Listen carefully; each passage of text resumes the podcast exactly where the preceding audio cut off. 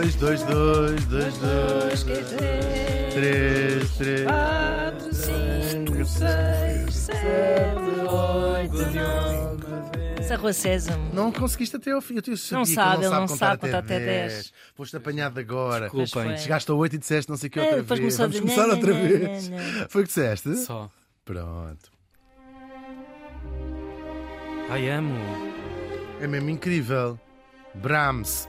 Neste dia, em 1963. E, ah, e... Ei, já foi tão longe. foi, foi quando mataram o. Kenny. Também mataram o Kenny neste O Kenny. ano. O Kenny. Rogers.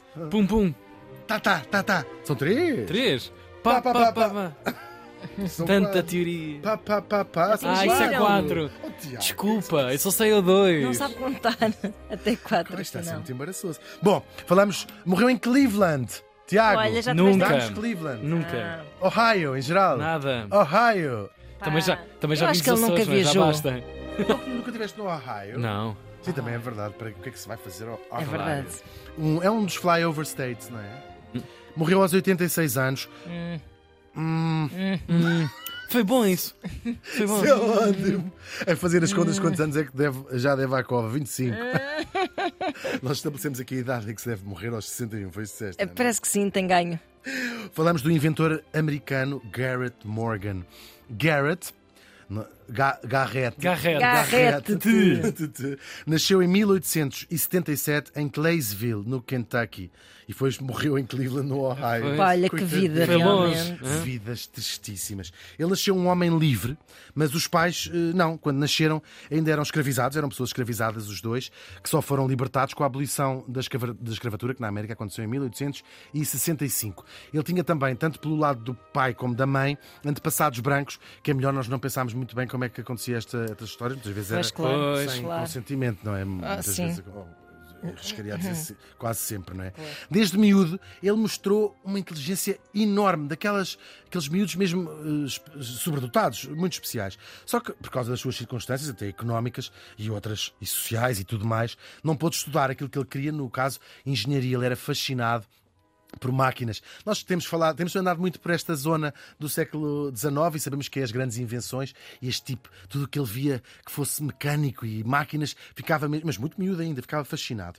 E então a, a sua perseverança era tão grande que ele lá arranja uma série de empregos eh, meniais, como se dizem, manual jobs, ou seja, cartar não sei o quê, levar recados não sei o quê, mas junta dinheiro e consegue pagar ele próprio a sua própria educação através de uns explicadores que iam lá à casa dele para, para aprender, já que não podia ir para a faculdade nem fazer essas coisas, fazia, fazia isso. E depois vai-se empregar numa série de fábricas ah, e ele ia trabalhar para as fábricas com uma, uma perspectiva muito. E era rapidamente reconhecido isso pelos, pelos donos das fábricas ou pelos administradores das fábricas.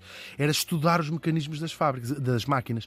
Ele ficava, e claro, mesmo que o empregassem como operário na primeira semana ou segunda, às tantas percebiam que tinham ali um valor enorme, porque ele reparava as máquinas. Ou dizia assim: isto está muito lento, se a gente mudasse aqui a cabeça do Carter, isto fica a trabalhar duas Cá vezes está. mais rápido. Incrível. Sobretudo com máquinas de costura e essas cenas todas. E ele fica fascinado com as máquinas de costura, que era uma novidade também na altura, e vai abrir a sua própria loja ah, de reparação de máquinas de costura e às tantas ele olhava para aquilo, porque ele era de facto um sobredotado, olhava para aquilo e dizia assim, mas espera lá, se isto fizesse... E ele criou até aquele coisa, o ponto ao zigue-zague das máquinas fazerem e às tantas de reparar máquinas de costura, abriu mesmo uma indústria de roupa e de fazer roupa, já com a segunda, mulher- com uma- com a segunda mulher e empregava muita gente mesmo, muita gente, muitas dezenas de pessoas. Ahm, o negócio corria bem, Uh, e, e é um caso muito extraordinário para os afro-americanos, logo neste, neste início do fim da, da, da- da- da- da escravatura. Ele vai ser um homem, não vou dizer rico, mas muito destacado socialmente.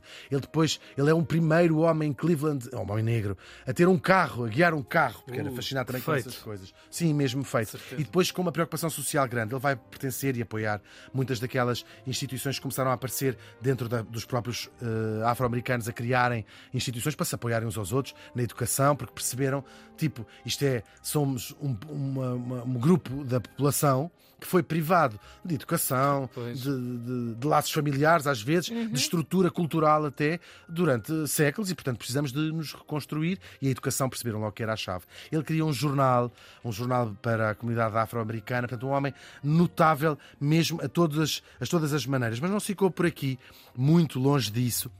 para além do espírito inventivo, ele era também muito observador. Às vezes era um bocadinho correio da manhã, mas também, sobretudo, observador. Também sol. A gente às vezes tem aquela coisa do ah, esses não sei o que agora, não sei o que, que eles fazem lá na casa dele, que é o estilo do sol, vá. Uh, ele foi observar uma das principais. Era muito atento ao mundo à sua volta e observar uh, uma das principais dificuldades dos bombeiros. Ele vê, vê aquilo tudo qual era a principal Ele dificuldade. ficava assim com as mãos combate. atrás das costas, assim, olhar para as coisas. Por acaso, Sim, era um devia de ser a mesmo esperto. tá? Era um homem A coisa, a leitura da- das Sim, necessidades. Porque ia percebendo Claro, o mundo de uma maneira que há pessoas que nasceram para ter essa, essa perspectiva, como olhava para uma máquina e percebia o que é que as necessidades da máquina. A junta da cabeça de Carter do óbvio. Esse tipo de homem. Ok. E então ele vai criar uma invenção, ou vai inventar uma criação. Podem escolher. Escolham. Que até hoje já salvou a vida a muitos milhares, é incontável, milhares e milhares e milhares e milhares de pessoas. Que é uma máscara de se pôr na cabeça com dois tubos à frente para filtrar o ar, ou seja, permitir que haja oxigênio, filtra todos os, to- os fumo, no caso o fumo, tem uma máscara de oxigênio que dava para tu te manteres durante, no limite, 10 minutos a respirar ar puro. Isto foi uma revolução em quão longe os bombeiros conseguiam entrar dentro do incêndio, que era relativamente pouco, porque matam-os eles próprios, não é? Pois, Inalas fumo. E, portanto, isto permite, claro, isto hoje é o que nós chamamos a máscara de gás, foi ele que inventou, e é, per- permite entrar dentro de um prédio muito mais eh, avançado para salvar pessoas. Nós não conseguiríamos contabilizar quantas pessoas isto terá salvado. Os bombeiros começaram a usá-la com muita eficácia, mas muito localmente. Ali os bombeiros que o conheciam começaram a- a usar. E a coisa só vai ganhar uma escala nacional com um desastre muito grave que aconteceu lá em Cleveland, aquelas derrocadas numa mina que nós às vezes vemos na televisão e que são sempre, talvez por causa do nosso imaginário de ficar soterrado, são sempre, nós sabemos, pode acontecer na Tailândia ou no Chile e o mundo inteiro acompanha Para. aquilo. E portanto isto foi o caso, foi uma coisa muito nacional, um, um drama enorme e os bombeiros tentaram descer para ir buscar os, os- os mineiros que lá estavam, só que não voltaram. E portanto percebeu-se, e descia um, descia dois, descia três, e eles Iam começaram a ficando. perceber, não se pode descer ali, porque com certeza e tinha sido uma. Vou explicar até o que era.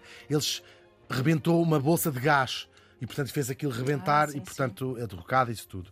E há um bombeiro que disse assim: Eu vi uma demonstração de um tipo que faz umas, umas máscaras que a gente põe na cara hum, e a gente consegue descer porque aquilo filtra o ar. Eles disseram: Ok. Bom, e este tipo, já não para imaginar, 4 da manhã, foram acordar o, o Garrett. Ó doutor, Sim, venha lá com as suas máscaras. Ele disse, vem, acordou o irmão também, lá foram, e ele explicou: olha, põe-se assim, trouxe lá uma pilha delas, põe-se assim na cabeça, desce isto filtra o ar, só respira oxigênio. E os bombeiros assim, eu não vou lá abaixo com isto. E o que é que ele exatamente Vai o próprio. Vai ele Vai próprio. ele. sim. ele e o irmão desceram. Eles esperaram 5 minutos, eu não sei dizer, vamos criar suspense 5, 10 minutos e lá aparece o bom do Garrett com dois homens às costas que tinha conseguido salvar. Claro, isto foi o que bastou e os bombeiros eh, acreditaram naquilo, puseram, puseram as suas máscaras e foram descendo. Ele próprio também foi descendo sempre, lá foi abaixo eh, e trouxe muita gente lá de baixo, gente que ninguém se teria sobrevivido se não fosse, fosse ele. Toda a gente conhece esta história na altura, na América, muito heroica. Ahm, claro, o que é que acontece? Eles fazem uma homenagem eh, a todos os heróis deste dia, o chefe dos bombeiros, o chefe da polícia, mais não sei quem, com uma lacuna enorme que era a do próprio Garrett, ou seja, o tipo que no fundo salvou aquela história toda. Justiça seja feita, mais vale tarde do que nunca, e há um grupo de cidadãos que um ano depois, estamos em 1960, não vou dizer o ano, mas já no século XX, no início do século XX, que reparam, eh, esta, os, os habitantes de Cleveland juntam-se para pôr lá o nome dele, também justamente, claro. Claro. E até, eu acho que se calhar um bocadinho envergonhados, deram-lhe a medalha de ouro da cidade e até foi nomeado eh, membro honorário dos bombeiros de, de? Cleveland. Sim, sim, sim, sim. As máscaras de gás viajaram para longe, atravessaram o oceano e chegaram à Europa e vão se tornar quase o símbolo da Primeira Guerra Mundial, Uhum. onde também salvaram mais de milhares e milhares de vidas, que é o que continuam a fazer até hoje. Esta invenção, claro, melhorada, continua a ser usada até hoje. Mas a história dele não se fica por aqui. Quase me arrisco fazer aquela. Nem foi por isso que eu trouxe aqui, que é uma coisa que eu adoro dizer. Lembram-se que eu disse que ele foi o primeiro negro a ter um carro em Cleveland? Pois foi, e vai ser ao volante do seu carro, que um dia está num cruzamento. Isto é um homem incrível. E vê um carro espetar-se contra uma carroça. E ele pensou assim: isto é porque. eh, o trânsito não está a ser bem regulado, porque era regulado uh, à mão por um polícia sinaleiro, não é? Que tem falhas humanas, ou não está lá, ou não está lá, não, não é o caso, mas uh, não se percebe, não sei o quê, ou distrai, o próprio sinaleiro distrai-se, não percebe que vem uma carroça não sei de onde. Então, ele inventa uma maneira, estamos em 1922, e ele pensou numa forma de controlar o trânsito uh, que era pôr à, à beira da estrada um poste que na América também pode estar preso num fio, que é uma, uma, uma caixa que tem para cada uma das direções do, do poste, mas na altura que ele criou era um, com um poste uhum. no cada lado, que para cada uma das direções do, do, do, cruzamento tivesse um sinal a avisar se as pessoas podiam avançar ou não. E cria um color scheme em que a luz encarnada era para parar, a luz verde para avançar e uma luz amarela que na altura era para pararem os carros todos para os peões poderem atravessar. Claro, isto é o semáforo. Claro, hoje não... ainda há muita gente que não sabe para que serve a luz amarela. Exatamente. exatamente. E esta hora está a ser boa, divulgação. Já viram a quantidade de tipo. Uau, incrível, é incrível. Era uma coisa ainda operada manualmente, com uma manivela, portanto uhum. tinha lá ter uma pessoa, claro. até que ele depois vende a sua, vende a sua invenção Patente. à General Electric, que a vai expandir, e hoje existem semáforos no mundo inteiro, como nós sabemos, e também salvam milhares de vidas, no...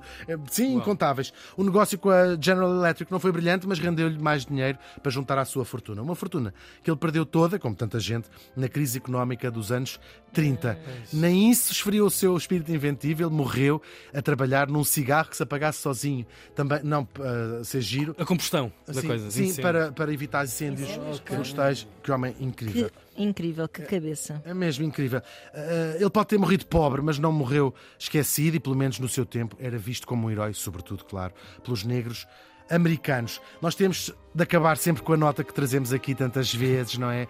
Não é para estarmos sempre a bater na mesma tecla, mas é porque o passado oferece lições muito importantes para o futuro. Os contributos do nosso morto e estas incontáveis vidas que as suas invenções salvaram não foram possíveis graças a uma mudança de paradigma na sociedade segregada que de repente disse: ai, bora começar a desegregar. É o contrário, precisamente o seu espírito, o seu talento também, a sua perseverança ajudaram a mais tarde acabar com a segregação porque perdemos sempre todos enquanto humanidade quando nós excluímos, quando impedimos e quando apagamos as contribuições de todos. O Garrett Morgan morreu faz hoje 60 anos.